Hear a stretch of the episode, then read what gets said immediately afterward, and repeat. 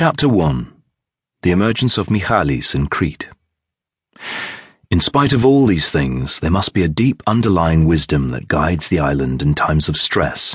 The resistance in Crete, under an occupation of great savagery, was one of the best organized in Europe. It was resolutely maintained and unanimously backed, and, in spite of the island's name for discord and insurrection, it was one of the few parts of occupied Europe which was not, after the liberation, mangled by civil strife. Political differences were sunk. The movement was launched beyond recall from the moment the Cretans took up arms at the invasion. It absorbed all the best in Crete, all that was good, brave, wise, tough, enterprising, spirited, dangerous, or amusing was on the same side. Every Odysseus and Pheidippides, all the Hectors, Ajaxes, Nestors, Lancelots, Merlins, Rolands, Herewards, Robin Hoods, Maid Marians, Friar Tucks, Dick Turpins, Hiawathas, Kims, and Mowglis were ours. Patrick Leigh Fermor, Roumeli.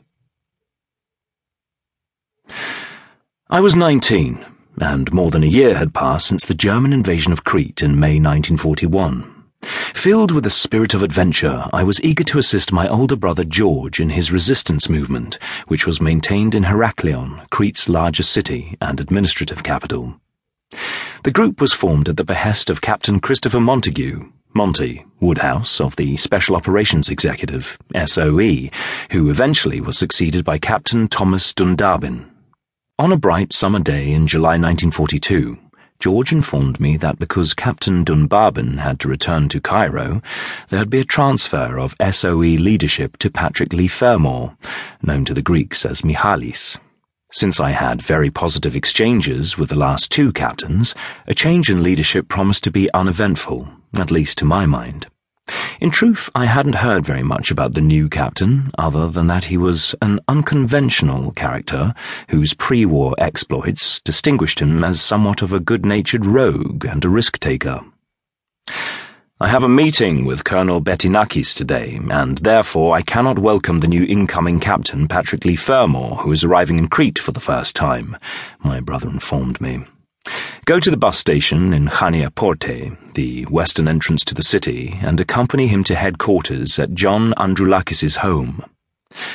But George, I hesitated, how will I know and recognize him when I have never seen him before? Just go to the loudspeaker and call out his name. Please, Mr. Michalis or Mr. Leigh Fermor, come forward, George quipped, adding, Be at the station before the bus arrives. You can't miss him. He's a tall, handsome man who will appear in a Cretan uniform.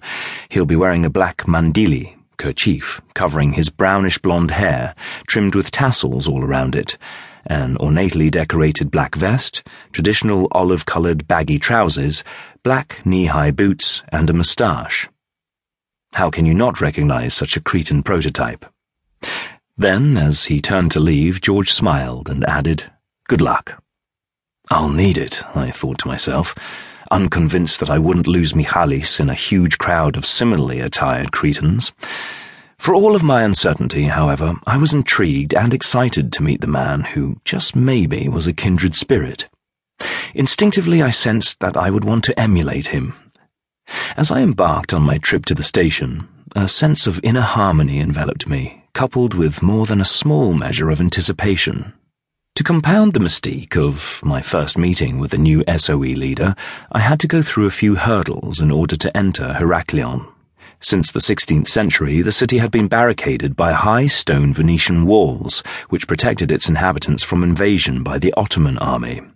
Having travelled from John Androulakis's home in Chania, Crete's second largest city, to Heraklion, I had to enter through the so-called Chania door, which provided access to the city's western section.